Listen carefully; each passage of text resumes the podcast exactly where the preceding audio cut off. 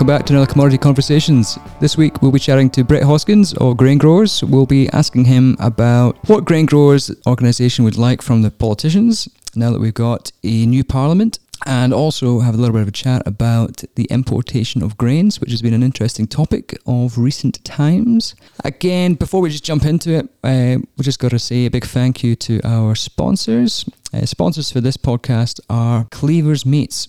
Uh, Cleaver's Meats produce some fantastic products uh, for for consumers within Australia. They've got some of the best uh, best cuts of meat, but also they've got a lot of packaged goods and, almost ready to eat goods. Uh, things like they've got fantastic sausages, got fantastic chicken nuggets. It's all well produced stuff. Comes from good farms, uh, all Australian grown, and yeah, definitely fantastic value for money. And you're getting a really high quality product uh, that you can use uh, for you know for uh, barbecues, etc.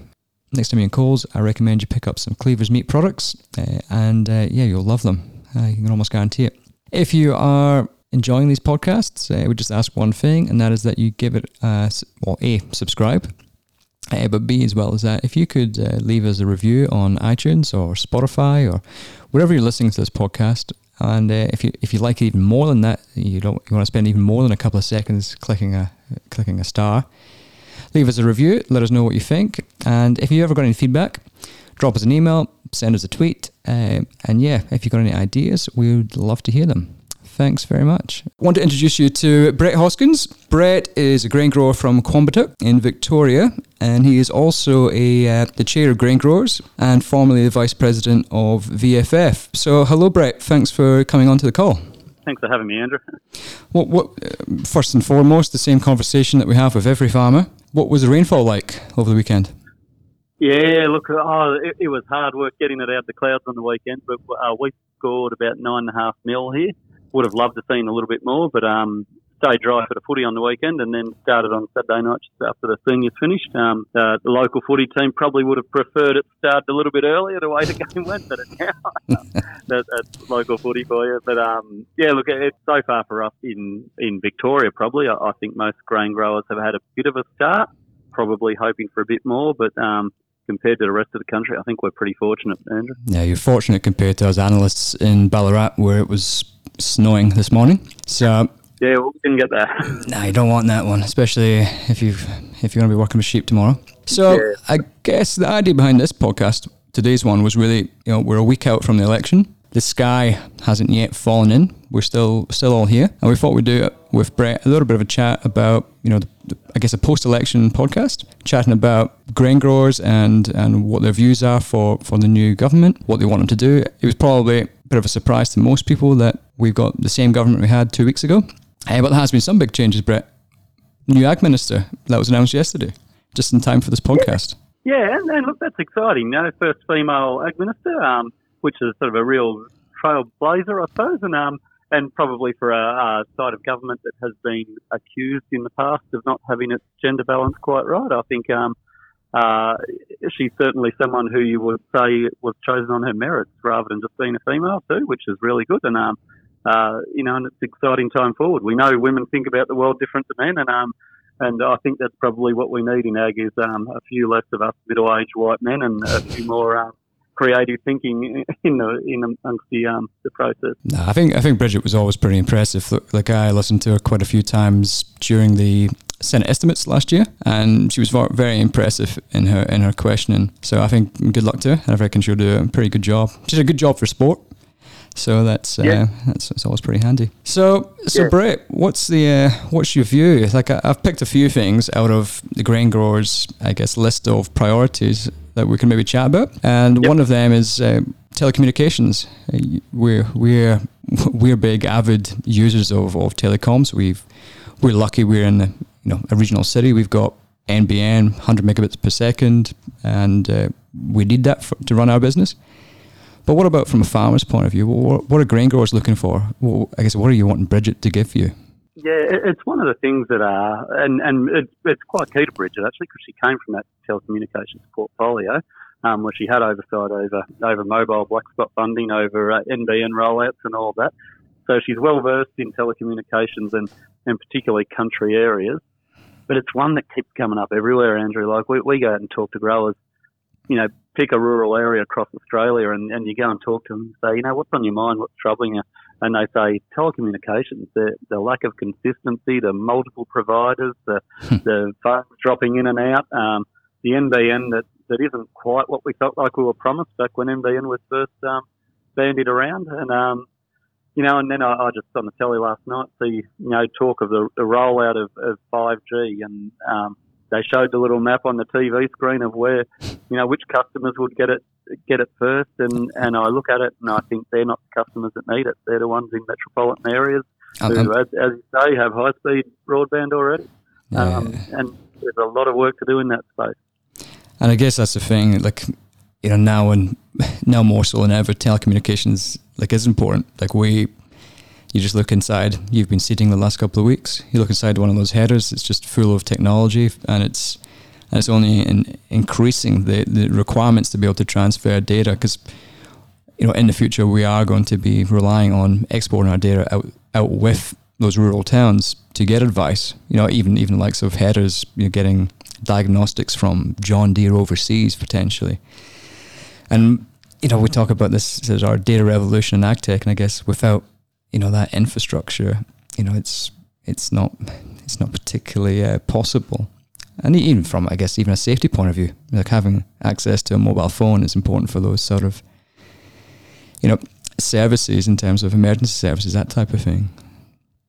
Yeah, absolutely. And and look, you know, there's a safety aspect. There's, a, you know, the, the education. Like our, our kids, you know, like my kids go to local high school in Bourton. Um, and I guess the, the access to different subject choices and that sort of thing, we're relying more and more on, on telecommunications for that. Um, you know, uh, French by distance education and that sort of thing. Um, you know, and th- th- it's almost becoming commonplace in rural schools, but we don't have the infrastructure that they can go home and do their homework at home in, in many cases. Um, and then, then we talk about the in the paddock, um, and that's really what we're talking about with a lot of the um, the needs of I think rural Australia or farming agriculture in particular. Is it's not so much getting it to the business premises, you know, maybe a house or whatever. Our business is actually taking place out in the middle of a paddock. Um, you know, that's where our crops are growing. That's where our, our livestock are moving. That's where we're weighing sheep. Where we're where we're shearing and recording data. That's where we're we're you know sending drones across potentially monitoring crop um, growth or biomass or pasture and um, you know and, and, it's where we're making decisions about uh, I guess how we how we're better stewards of our land of our soil and of our environment and yet we don't quite have have the full suite of tools that we we need to really take advantage of it and um, I feel like there's a real piece there that would be a real if we could get this telecommunications and connectivity piece right I feel like it'd be a real turning point for agriculture in Australia. Um, I, I, met a guy once uh, a few years back, and, and he had little sensors on the back of sheep, and um, he started out, you know, with the, the idea that they had wild dogs coming and, um, mm. you know, attack the sheep, and it'd, it'd trigger when the sheep started to move, you know, abnormally, and um, send an SMS to his phone. But taking it a step further, he, he can then monitor the body temperature of the sheep, so he can actually know when a when a sheep gets sick before it actually is visibly showing any signs of being sick, and and in terms of animal welfare, that, that's huge for, for what it could do for, for our industry. And I feel like this is the next step, and we're just not quite got the not quite got the connectivity piece right that would enable us to do this. You know, kind of take this next leap. And um, yeah, I feel like it'd be a game changer. No, it's it's definitely having that backbone of infrastructure to enable those you know those type of assets to become available. I think even though you touched upon like the schools, which is the social type of thing, which you know is important because well, we need the kids to have good education. But I guess like I, I can I can view it from point of view of coming from the UK, and we've we found that there's been a lot more people moving from the cities into country areas because they have access to the internet at, at a decent quality, so they can actually continue to do the same work they do in the city but in a nice country environment where they can relax a bit more, not be stuck in traffic for you know five or five or six hours a week or more actually. So I think it's like it is, you know, there is both that sort of technological and business, you know, benefits, but it's also that social aspect which sometimes is kind of almost forgotten about at times. So what, what, I guess what would be, you know, you pointed out that uh, you know, this, this is a target for grain growers. What would be the key metric, you know, to say that it's been successful or, or that the, yeah, the minister's been successful? Yeah, we, we, saw this whole telecommunications review where they um, they travelled the country. Uh, the government did last year, and they, they spoke to um, industry groups. They spoke to individuals. They they tried to visit local communities and learn about the, the needs. Um, and and we have seen the commitment from both the um, you know or the, the current government or new government and um, and and also the opposition, Labor, as well made the same commitment, and that was to implement the, the full recommendations of that telecommunication review, and, and that that's really good. That means there'll be a rollout of it, more black spot funding, which is a, a program that has made a real difference to um, rural rural areas, and we're also uh, um, so so I think there was 160 million committed by the coalition for um, another round of another two rounds of mobile black spot funding. Um, that's where the, the government partners with with telecommunication providers, but also sometimes local government or state governments actually filling those identified black spots. But then they, they also uh, announced $60 million, which will go towards um, kind of a regional connectivity program, I think they call it, um, which, which will be about making sure people have the ability to access the, the telecommunication solutions that are mm. available. So um, it, it's going out and uh, you know, whether it be teaching people how to, you know, get the most out of their, the, like that full data set that is on the new John Deere header or the, the case header, or or whether it's simply about you know connecting to the, the satellite broadband and being able to you know do whatever that will allow you to do, um, and, knowing that there are limitations to that, to that in terms of speed, um, but you know still be, being able to capture the, the full, I guess, um, the full potential for what you can in your area. So I think that'll be really important too, just making sure that um, uh, people have access to, to those tools that, or those steps that they can take themselves to be able to try and achieve something more. That all being said and done, I still think there's a there's a piece more because one day, you know, things like the black spot programs, they're they're really good and it's been a great success, but it still relies on some level of a, a commercial business case for a telecommunication provider.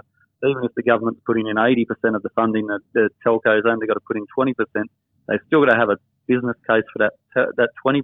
And you know, as, as we push it further and further, we're going to get to the point where that business case, that commercial business case, isn't there anymore. But the people still are, and the industry still is. And so we need to find a way to be creative to just to, to push into that next frontier and um, and get that connectivity right across the country. Um, and as you talk about, you know, if we can create the connectivity, if we can create the access, then perhaps then the people will come. Um, you know, it's a little bit what the, was that movie? You know, if you build it, then they'll come, and it's a little bit like that, perhaps. So, you know, I still think we need an ambitious government who will really push ahead with that. And um, and this government now they've been re-elected when none of us thought they would, so they've got the mandate to act. So let's see it happen. Yeah, and I think that's that's a key thing. I think when when we come across these type of issues, you know, technology advances at a rare of knots, but I guess in rural areas we actually just need to get to the starting point and in a lot of areas we're not at that starting point, so we're we're actively falling behind eh, because we have had that, you know, lack of of infrastructure investment over the past or twenty odd years or so in communications. But also, I can't. There's there's an element where you can't really blame them too much because you know Australia is a pretty pretty big continent, and so there is always going to be that issue of distance. But we're getting there somewhere, I think, slowly and surely. So we just have to see see how it goes. Let's move on to something else. This last year, you know, it won't be a surprise to anyone anywhere in the world that this has been a pretty terrible year for grain production in Australia. Apart from Western Australia, it had a good year. Yep. So one of your big policies, or one of the things that you've been, I guess, you and your team have been advocating for, is is improved insurance.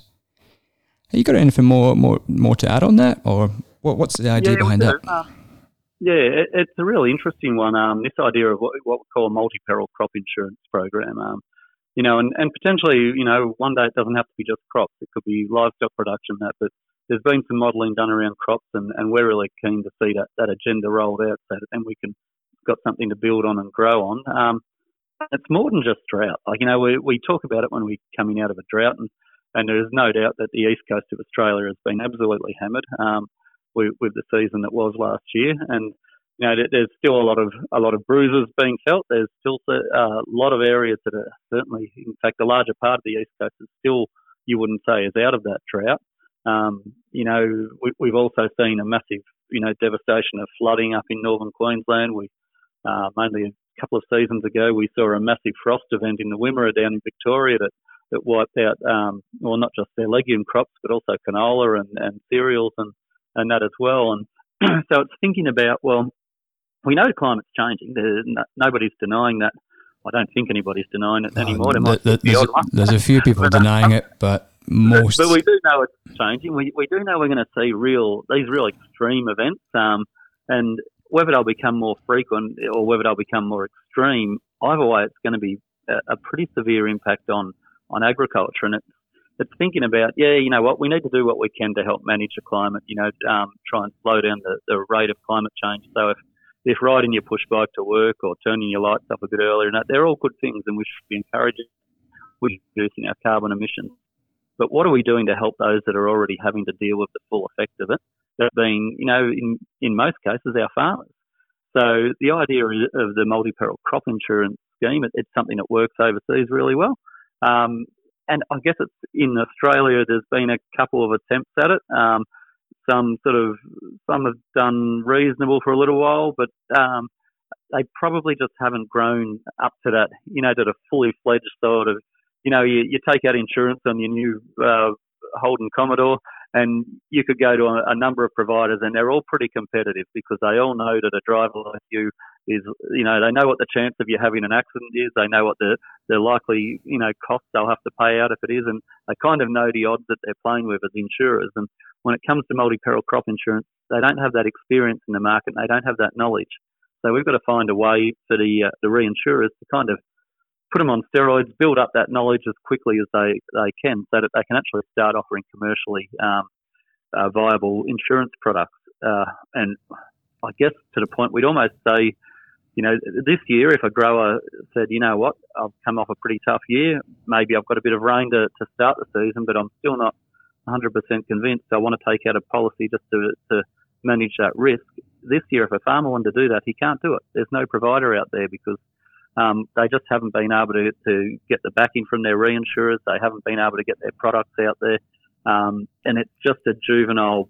It, it's like leaving a leaving a child to grow up on its own. You know, we all need a little bit of help at some time in our life, and um, and in those early stages, this is this is where multi-peril crop insurance really needs some help.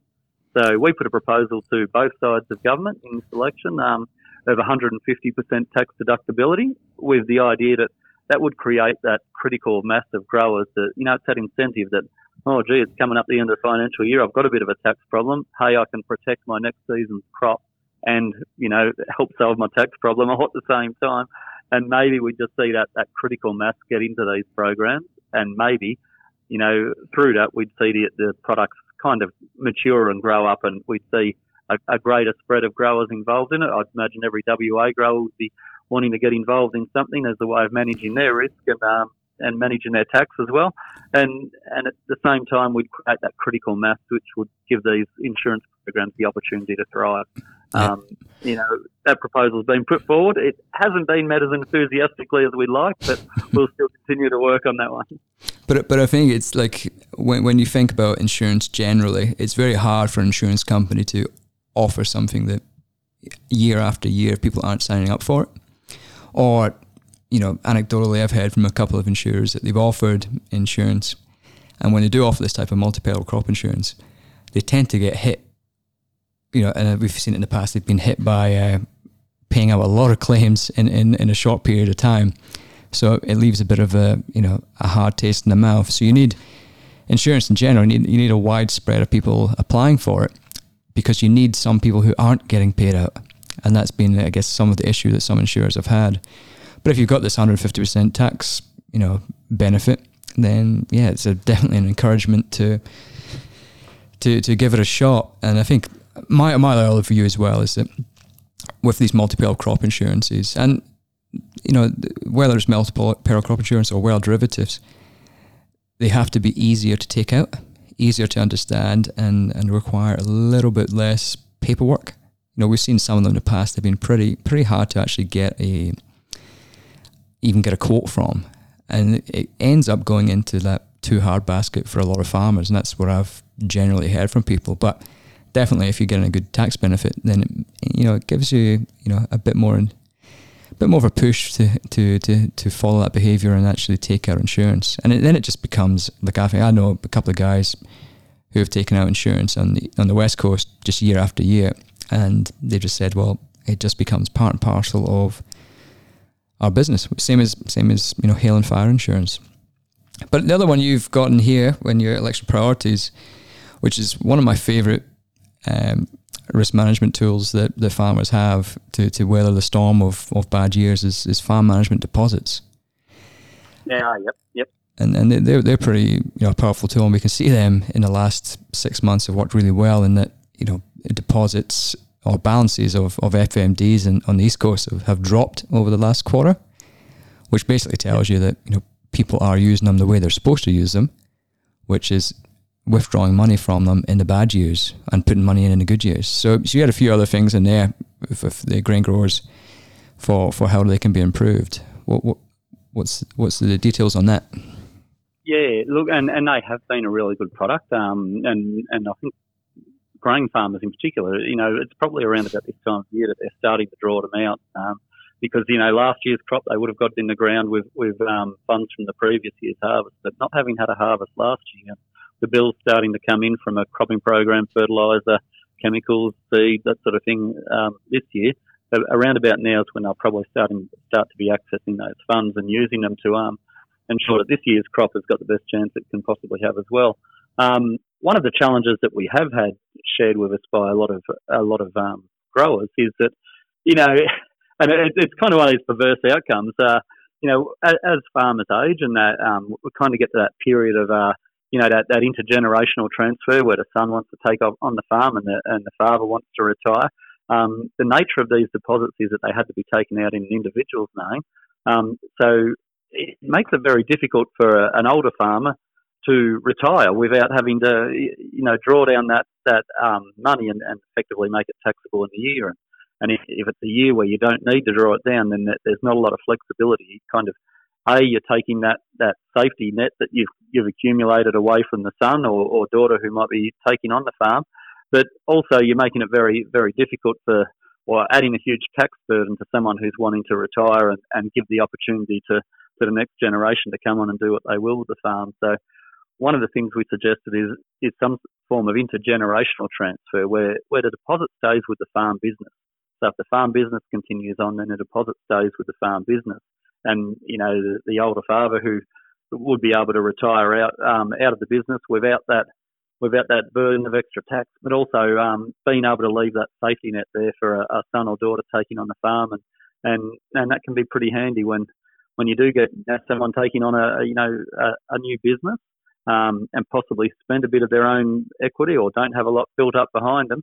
Um, to have that safety barrier, safety net passed on as well, it would be pretty valuable, I would think. And um, and give them the confidence to, to I guess, explore all those those opportunities that youth and enthusiasm bring, and um, you know, read up on the latest research and think about how they can farm more productively and and better, and and kind of push the barriers further. So um, that that's been one that's been shared by growers with us as, as something that, that would be great, and that, that's something that we've talked to government about.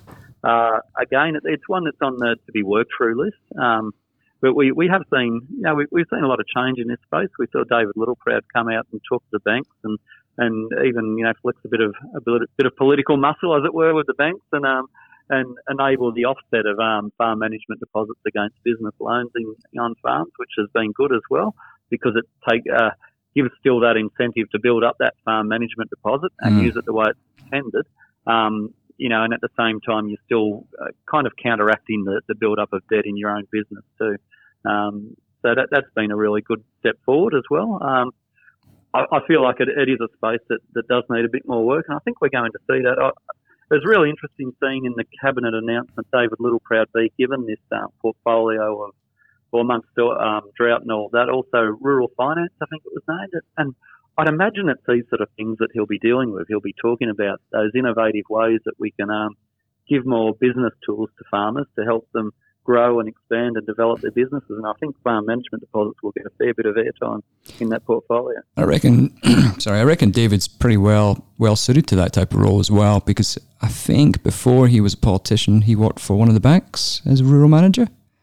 Yeah, I, I think that's right. That. So um, he does seem to having having worked there. He seemed pretty keen to, to sort of um, take it up to the banks as well.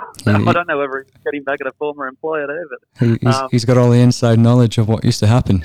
So, but but reading through like reading through all that with the FMDs, the insurance, the telecommunications, and, and all the other policies, it's not as an industry we're not really asking for huge things. It's only a lot of a lot of what we got is already there. It's just a lot of tinkering, and I think it, it's pretty good. I think it, a lot of it's probably quite achievable with with some some good lobbying. So it's pretty pretty interesting stuff. And, I, and the succession planning is one that always comes up as being being a bit of a, a bit of a nightmare. And luckily enough, I'll, I'll, give us a plug. We've got a podcast uh, coming out in a week or two about succession planning with, with Mike Stevens of Meridian Agriculture. So that's a, that's a little bit of a plug for us. But I guess I guess for you, Brett, you've got four daughters, so succession planning over the next twenty years will be, you know, interesting, to to say the least. Uh, but yeah. I thought, I thought maybe we sort of we've been talking for about twenty five minutes or so. I thought I'd throw in a curly one. Yep. Imports of grains. That's been a, an interesting one over the last fortnight or so. We weren't we, we knew it was always on the radar over the last uh, sort of well since really the drought hit, but we didn't really expect it to happen because well prices had already dropped in Australia, and that's quite an interesting one. What, what's what's the grain growers, I guess, policy on? What's your views on on grain imports? Yeah, it's a really tricky space. Um, it's something we started talking about as an organisation back in probably the start of November last year when we were first approached by Manildra about um, you know the, the, fact that they had a permit um, you know, application in for a permit to um, to import grain. Um, they were very worried about the security of, of uh, grain that's suitable for their their gluten processing. They've got a large gluten market in the United States, I believe, and um, you know that they processed it at, at Nowra, um, at their Shoalhaven plant, and they, they were very concerned about their ability to attract the right suitable grain or the right type of grain for to keep that plant operating throughout the year um, in the volumes that they require. Uh, at that stage, you know, I think there was about seven or eight applications in. I think we're now, uh, we might have 11 in, uh, have been in, uh, and I think three of them have been approved that, uh, that I'm aware of have been approved at, at this point in time. There was another two approved at the end of last week. Um, it's a really tricky one because, you know, as much as the grower in me says, you know what, we're, we're pretty good at growing grain here in Australia. We've seen the WA guys just produce a cracking crop, and we've seen a lot of that grain come around for use here on the east coast. And you know, I don't.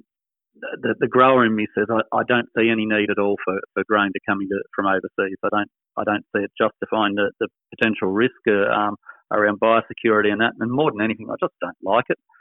But but the reality is we um we're at the moment you know dealing with with other governments about wanting to get grain into their countries, and, and we don't want them holding back just because they say, oh no, but we've got to look after our farmers first.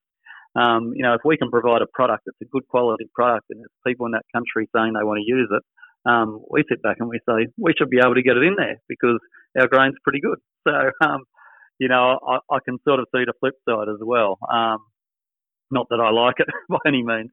Uh, I feel one of the things in this whole debate, well, there's a couple of things in the whole debate around imports. Um, I don't think the Department of Ag have done a great job of um, of talking about how they are going to manage biosecurity and, and letting growers know that they're in control of that. Um, I think growers, the growers I talk to, are, they have a lot of concerns, and more than anything, they have a lot of questions that they just don't feel like they're getting answers from. And um, and Manildra have gone some way um, with some of their statements towards trying to, um, I guess, um, reassure growers that, that they have the biosecurity uh, line covered and um, that they've done whatever they can. I mean, nothing's perfect, but they've done what they can to to minimise any risk um, of, of, any outbreak of whether it be disease, pests, weeds, whatever. Uh, I don't think the Department of Ag have reassured growers enough um, that growers have confidence in in what they've done and the role they've played. So I feel like there's there's aid as a role for the Department of Ag to step up and, and talk a little bit more openly and honestly with growers and, and share the process and the journey they've gone through. And the other side of it is, I, I don't think we've we, we're talking very much about the here and now and and um, the fact that we need these imports because we need to keep this plant going, and um, and for whatever other reason we might need future, um, other imports in the future. I don't think we've talked very strategically about. All right, we're in this situation now, but but how do we manage our industry better in the future so that we don't land in this situation again? Um, one of the proposals that's come come forward, and it is just one proposal. I think on a, I think it'll be part of a suite of measures that need to be looked at, but um, around just better transparency of um, what grain is where in Australia, um, whether it be on farm, whether it be in bulk handler storages or whatnot, and just making sure industry and growers can be aware of what grain's out there and, and its suitability to be used. Um, so that in the case of Manildra, they'd have a much clearer picture about whether they'd be able to access the grain they, they require for their plant. Excuse me. Um, I feel like that could be that could be one step towards just just I guess more of that strategic discussion. And I think that's when, you look at mandatory stocks reporting, we've got that in the US, and it's it's a fairly handy tool. But and I do see some criticisms from people about mandatory reporting. Some of them think it's it's bad for growers, and it's it puts too much power in the in the hands of the big trading companies. But at the end of the day, you tend to find that the big trading companies probably have, you know, pretty good sources of information themselves. What it does is it just, I guess, it, it evens the playing field, and there will be times that, in in my view, that it will benefit traders, but there's also going to be times when it's going to definitely benefit growers. And I think that's where it just it just provides that information. It's and if we people people have been saying, oh, but you could have bought this high protein wheat from elsewhere in in Australia, but the reality is yes, we can anecdotally say that, but we can't definitely put a you know a data centric number down and say yes, we could have bought H one or H two wheat in the quantities that Manildra require. You know, six figure type uh, volumes.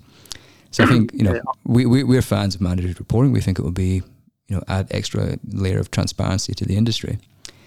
And and yeah, you're right as well. Like the the it's probably I can see from Manildra's point of view, it's it's a tough tough one because you know they have to keep their business running, and there's and there's plenty of stock feeders out there, you know, feedlots, piggeries, uh, egg producers who have struggled through you know pretty difficult times over the last twelve months. And and we do have a benefit of having typically we have a pretty strong domestic basis on the east coast, but we need domestic producers or domestic consumers to still be in existence to get that you know, year in, year out for the next 20, 30, 40 years. So it's kind of a case of at times we might have to allow imports to ensure that the long term survival of, of those domestic consumers of grain. So, you know, it is, it is interesting. And I, and I can understand it's, it's difficult, but as long as the biosecurity is in place, we need to you know, ensure that's, that's upheld. Yeah, that's right. And it's interesting the um, the stocks information because a lot of a lot of growers um, express concern to us to us about it, and and they're right to do so. Um, you know, we always want to hear about um, you know the, the, the thoughts and feelings of growers out there. But it, it's interesting because we're what are we now? We're around about the end of May. I reckon probably by about the middle to late July, we'll suddenly see all these surveys come out from the different grain companies where they'll offer growers an iPad or an Esky or something like that. If you're filling this survey about your what crop you've got in the ground and how it's tracking, and and you know they're out and about and they're seeing how the crops are yielding. So they do actually have, as you say, they do actually have a pretty good picture. And and and often growers, as growers, we're giving up that information on the chance of winning an iPad or a, or on the chance of winning a, a you know a fridge or something like that. Um, so maybe too, we need to be a little bit more uh, as growers. And I, have been guilty of it myself, so I'm not, certainly not judging anyone else here because I love those surveys as well. And one day I'm going to win that iPad. but um, yeah, you know, or, or a fridge freezer for nothing too. So um, we need to think really, really carefully as growers about just how valuable our our information is and, and how it can be better used to benefit all industry, not just the guy offering the, the one in a thousand chance of an iPad and that's that's always been my view. Like my background was IT. It's always been if you're giving away data, you should always give it away, provided you get something back from it. You know, we don't let somebody adjust on our land without getting some monetary value from it. And whether it's a case of you know you provide the data, you get some information back, which can be of value to the farm, or whether it is you know, actually a payment, a straight payment, you know, a dollar a ton extra for your uh, uh, for for providing some information which is useful to that trading company or storage and handling company. So it's you know, like I do think the more data, the better. We just have to be, you know, I guess, careful about the validity of that data and ensuring that it's, you know, has a has a proper purpose, not just giving the data out there for a free iPad or yeah. one in a thousand chance of an iPad.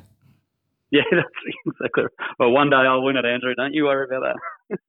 yeah, but you've got four girls, so you'll never be able to use it anyway. that's exactly right. so, so Brett, it's been good, good to have a chat, um, and thanks for for taking the time. I think we've gone on for thirty-five minutes. We could probably go on for another hour. There's plenty of other topics uh, we go on. We can maybe do it again next month. Yeah, yeah. Look, anytime that'd be good. But um, I just wanted to give another plug. You know, not, not that I'm an advertiser. Yeah. Any, any young farmer, or depends on what you classify as young, uh, but if you're between 18 and 40, I recommend you come to sunny Ballarat on the 22nd to 24th of July uh, because you guys are running your Innovation Generation Conference. Yep. Uh, I've been there for, I think I've been in there for the last three or four uh, conferences, and it's always been fantastic time, good presenters, good people to meet and network with from across the country. And uh, it's actually one of the conferences that's actually pretty cheap. Like it's, it's really good value for money. So without blowing smoke up you guys, it's, you know, definitely get onto it and, and, and sign up. Yeah, no, it, it is good, Andrew. Um, I, I kind of, and I, will get in trouble from our team for saying this, but I, I kind of say it's like a bit like eHarmony for farmers. Um, not in the sense that you'll necessarily meet your life partner. If you do, you've got my blessing. That's great. But it's more about bringing like-minded people, connecting them up, and building connections with, you know, oh, oh you're a, you're involved in the ag trade. I'm growing grain, or I'm I'm transporting grain, or, or whatever it is. Um, you know, you do livestock, and and I've got an interest in livestock too. And bringing those like-minded people together and giving them the opportunity to build connections that that might like last a lifetime in the industry, and and you know, through that shared learning, we, we really grow together. So, um, and I think that's really important for young people starting out too, because, you know, believe it or not, I do remember when I was a young farmer and, and I had some crazy ideas and to have people I can bounce them off that, um, that, you know, kind of similar age and, and, enthusiasm for the industry as me, I, I think is really, uh, really valuable. So, um, yeah, by all means, get on our website, www.graingrowers.com.au and, um, and check out Innovation Generation and also find a link to um, all of our election are on the website. So, um, you know, it'd be really good if, if growers had a bit of a look at what's out there and um, and I guess saw, you know, maybe the opportunity to get involved in, in our organisation a little bit more and, and um, contribute to some of the, some of these policy outcomes as well. Yep, and if you do make it to Ballarat, you can have a beer with me and Brett, and we can discuss all of what we've talked about in detail. Maybe a podcast from Innovation Generation, Andrew. It could be the way to go. Maybe the one at two o'clock in the morning, podcast recorded live. That might not be the one to record, but there we go. right, oh thanks for uh, thanks for coming along and and chatting and. Uh, hope the rest of the season pans out well for you and everyone else in Australia. And uh, yeah, thanks for giving me some insights. Yeah, no, thanks heaps for having me, Andrew. Really enjoyed it. Yes.